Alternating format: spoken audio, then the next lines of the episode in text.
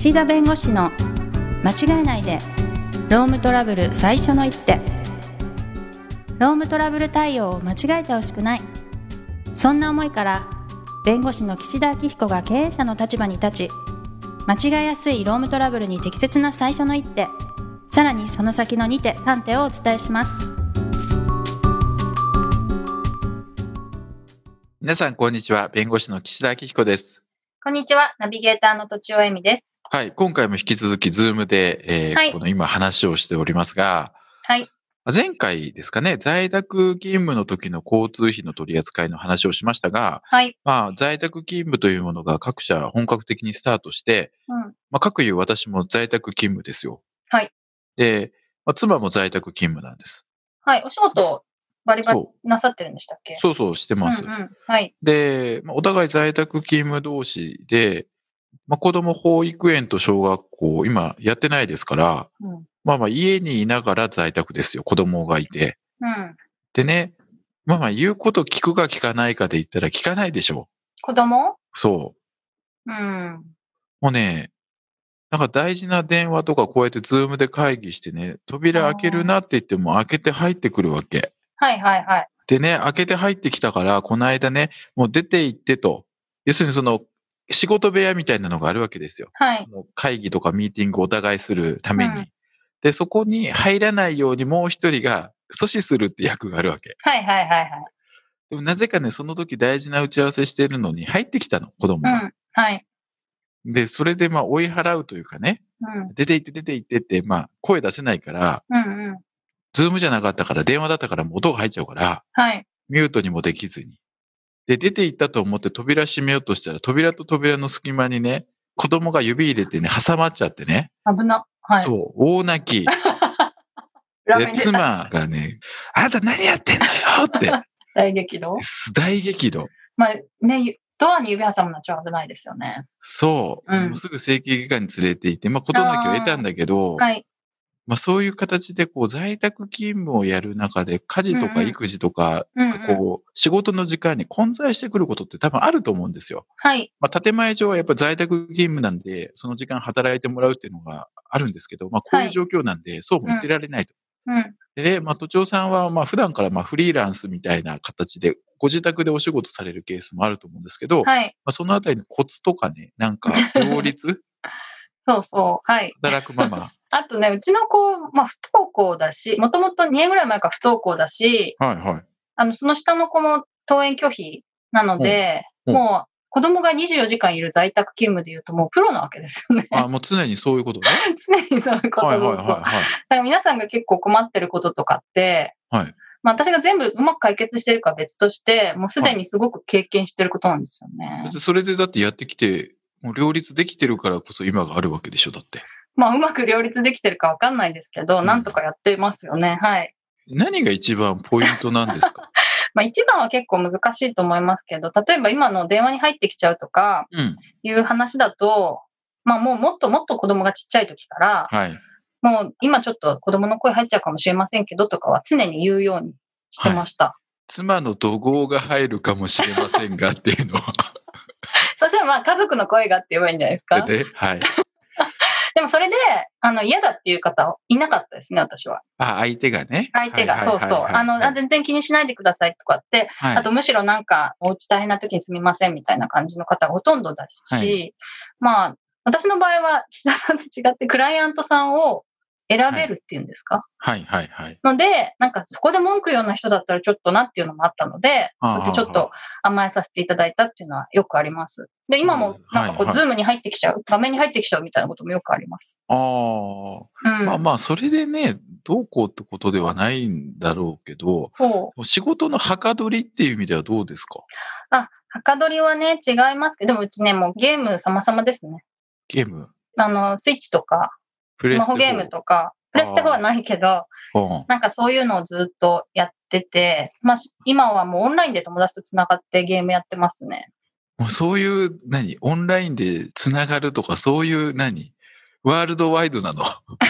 世界とはゲーム。世界とはつながってない。でも、外国の人ともつながってると思います。おしゃべりはしてないと思いますけど、それでまあ、その、会議とかじゃない限りは、そういう音が聞こえた中で仕事してますし、逆になんか、むちゃくちゃ変な YouTuber 見てないなとかいうのは音でわかるので、はい。安心できるっていうのはありますね。あ、じゃあもうその間は、うん特に子供さんも干渉してこないわけね、こっちの仕事には。そうそう。たまにこうなんか見て見てみたいなこともありますけど、まあ、ちょっとじゃあ、1分だけねとかいうふうに言って聞くことはありますが、多くはないですね。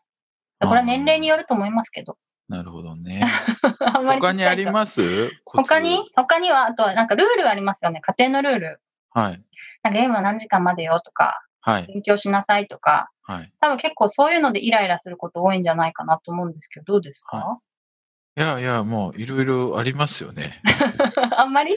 いや、子供の勉強を見なきゃいけないとか、うんお風呂入れなきゃいけないとか、何時まで寝なきゃいけないとか、うんこの時間は勉強の時間だとか、うんうん。なんかあるでしょ？ルーテそうそうィンが。。そうそう。それやってるとね、もうね、疲れちゃう。そうですね。そまず言うこと聞いてくれないので、疲れちゃう。ですねで、だから無理やりその日に言うことを聞かせようとしないっていうのが結構私的には精神衛生上と、あと家族間のこう、仲の良さのコツですね。その日に言うことを聞かせなくて、うん。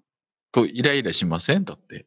でもその時に無理やり言うことを聞かせようとする方がイライラするんですよね。うんそういうことね。そう。だから、まあ子供は1日2日でわからないっていうもう前提で、はいはいはい。うん、例えば1週間2週間、なんか落ち着いてる時に話して、だんだん良くなっていくっていうことで、長期的なスパンで見るっていうか、そういう感じですね。そうですね。だからその仕事中にね、これサボってるっていうのとはまた違うんですけど、結うん。構このね、取られるよね。育児まあめちゃめちゃ。ゃ取られます。うんうん、うでん。もうね、在宅勤務じゃなかった時の方がね、私働ける時間長かったもん。ああ、通勤があったとしても。うん。通勤をね、無視しても、うんそれでも自分でこう働いてる時間を確保できた。うん。そうまあ、ですね。それはその分ね、妻がやってたんですけど、うん。でもね、その時はまあ保育園とか小学校とかありますから、うん。だから日中はね、それはなんとかなってたんだろうけど、もうはいちょっと今はね、うん。もうね、時間がないんです。そうですか。もう、でもなんか在宅勤務だし、岸田くんセミナーなくなったし、みたいな。めっちゃ時間あるでしょ。思われて、別に誰もそんなこと言わないんですけど、そう思われてんじゃないかっていう。ああ、なるほど、ね。悩みです。お子さんは一人で時間過ごせるんですか？テレビとか YouTube とかゲームとか。まあ見ますけど、見てますけど、ゲームしないんでう、んうん。させてないってことですか？うん、誰もね、うちあまりゲームに興味がない。私お子さんも？子供もね、あんまり言わない。あ友達の家でやっても、うー欲しいとはん。言わない。うん、なるほど。そう。同じの毎回見るの。トトロとか、あアナと雪の女王とか。あ、うんうんうん。で毎回この CM のたびにね、早送りしてってくるのよ。自分でできないってことですか？そう。あの、下の子はね。うんうん。もうね、毎回トトロだからもうね、口ずさんじゃう。そこで次このセリフ来るみたいな。覚えちゃう。そう、簡単って言っちゃうのよ。トトロのシーンですけどね、わかる人にしかわかんない。あみんなわかるんじゃないですか？トトロだったら。そうなのよ。うん。すごくその、在宅勤務、テレワークで、この労働生産性上がるとか、まああるじゃないですか。はいはい。まあ、そういうね、論調もね。ね。うんあの、あれ、なくなるけど、やっぱり育児ですね、うん子供との両立が、まあ、うまくいかないと、結構、まあね、もうね、妻とプリプリ、プリプリしてんの、妻 なんか私の友達は、あの、パッキリ時間分けましたけどね。あの、午前中は。お母さんが見る、午後はお父さんが見るとかにでして、で、まあ、例えばご飯作る担当だとしても、はい。まあ、私の場合は、どんなものを食べさせても文句は言わないって感じです。はいはいはい。あ、その代わりね。その代わり、だから、私だったらちゃんと作るかもしれないけど、パパはなんかカップラーメンだったという場合でも、はい。まあ、任せてるから何も文句は言わないみたいな感じでお互いしっかり時間を分けたら、まあ、その半日ですけど、集中できるのはできますよね。はい。それがね、なかなかそうなのよ。お互いの仕事がいつ、どういう仕事が入ってくるかわかんないから。あ急だから？結構ね、そう、分担が難しいのよ。え、それ即対応しなきゃいけないんですか ?3 時間後じゃダメなんですか？え、なんつうの、2位じゃダメなんですか？そうそうそうそう。そうそうそう。いや、気持ちの問題でしょ？すぐにやりたいっていう、岸田さんの。あのね、そのやっぱ対面でこう打ち合わせをしたいとかって緊急で、ああ、緊翌急で。日の午前中入っちゃうとか、はいはいはい。そうなると、いや、ちょっとじゃあ午前中行ってくるってなると、いや、こんな時になんかこう、その分担をこう無視していくのかみたいな。ああ、仕事、一応、なるほど。そううん。そうなんですよ。分担分けてるんですか？じゃあもはや。もう、もうすでに。もう、あの、むお互いがもう外せない予定を入れて、うん。で、その時は、その、空いてる方がやるって言って、お互いがこう被らないようにはしてます。ああ、なるほど、なるほうん、ど。でもそれを、そのルールというか、それを私が破って、やっぱりちょっと行かなきゃいけないみたいになったら、もう、もうですよ。まあね、そしたら、奥さんがやらなきゃ、いや、仕事する時間がゼロになっちゃうってことですもんね。そうそうそうそう。まあそれはもう確かに辛いな。この間ね、焼きうどんの中にご飯を入れて、焼きうどんライスみたいな謎の料理作ったんですね。はい。も うもう見た目最悪。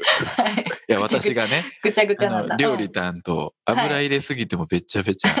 うんうん。リゾットじゃないのにリゾット風に仕上がるっていう。うどんのなんかべしっとりしてる。うん。まあ、上の子一切手つけなかったね。悲しいですよね。でご飯食べてくれない。うんうんでもその時妻は言わなかった、確かうんうんうん。優しさですよ。に。別々に焼きうどんとチャーハンにすればいいじゃんとは言わなかったね。優しさじゃないですか。そういうところに気づいて、ちょっと大きめにフィーチャーしてほしいですね。あ、そう。なんかこれ、あれ、公開夫婦悩み相談みたいな回になってるけど。いやいやいや、うん。というのも、私、離婚したね、私が言ってもしょうがないっていう話はね、常にありますけれどでもよっぽど、その方が大変になるんじゃないですか？何が？だって全部自分で家事も育児もするわけでしょ？ああ、まあそうです。でも、もともと多分結構ワンオペだったんでしょうね。ああ、だからあんまりその、実務的には変わってないってこと？変わってないですし、あとやっぱり、二人ともやっぱゲームが大好きっていうのは、うんまあ正直助かってますね。なるほどね。うん、最初はそれでいいのかってすごい罪悪感との戦いでしたけど。まあ今はそれで、でもちゃんとこう、育児と家事両立しつつ、うん、まあ家事も適当ですけどえ、ね土。壌さん料理作ってるイメージあんま湧かないんですけど、あ、本当ですか？包丁持って、タンタンタンタンタンタンって切ってる感じですか？なんかね、包丁とかは結構うまいって言われますよ、お友達とかには。はいうん、でもその、料理のバリエーションはほとんどないですね。全然ない。いつも同じような感じですが、その、基本的なことは一通りできます。あ、そう。包丁がうまいってなんかね、怖いよね。あ、確かに。いろいろできそうですね。うんうんうん。あとね、あれ、ゲームはでも岸田さんあんまり関係ないか。私は子供とゲームを一緒にやったんですよ。はいはいはい。スマホに自分もマイクラを入れて、はい。一緒にゲームをやったら、あ、なんかこういうことやってんだったら、なんかそんな、なんか頭バカになんないなと思って、ちょっと安心したのはありますあ、ねそ。のゲームの内容ね。そうそうそうう。んうんうんだからそれでちょっと安心できたっていうのはあります。岸田さんにはちょっと関係ないかもだけいやど。うん。まあ、効率よくね、やっていきたいですね、仕事を。そうそう。でも、子供と一緒になんか生きていくのが、それがなんか世界の、なんていうの？まあね。仕組みっていうか、それをなんか困りながらも肌で実感できてるっていうふうになんか思ってましたけどね。言葉にするの難しいですけど。いや、在宅勤務しててね、急になんか、どこどこの薬局にマスクがあるとか言ってね、在宅勤務中に買いに行くとか、結構問題になってるみたいなんですよ。え、問題になってる？問題うんああ就業時間なのに、のにマスク買いに行ってるとはってことですか？うん。しかもそれも、まあ仕事中でね、まあマスクは必要なんだけど、でもそういう形で結構こう、在宅勤務を正しくやってる人と、まあうん。ルーズにやってる人と、まあ育児の関係でどうしても混在してしまう人と、まあ3パターンぐらいあって、うんうん。まあ会社としてはもうそこはある程度、まあこういう非常事態なので、まあ良心というか、うんうん、そこの善意でやらなきゃいけないんですけど、やっぱりちょっと疑いがあるような人については、やっぱりこう、リモートであっても報告を随時してもらうとか、うん。こう、モニターをオンにしてもらって、えー監視しながらみたいな。たまにこう、見回りをしてね、あれ、パソコンのモニターの前いないじゃん、みたいな。うん。まあ、やっていくとか、時間管理をしていかなければいけないし、場合によってはこう、だらだら、長くやってしまって、こう長時間になってしまってるケースもあるんで、うんうんまあ、そこもちゃんと会社で、いや、ちょっと長くなりすぎだからっていうような形の時間管理もしていかなければいけないなというふうに思います。なるほど。はい。はい。ということで、まあ、ここは永遠の課題っていうことですかね。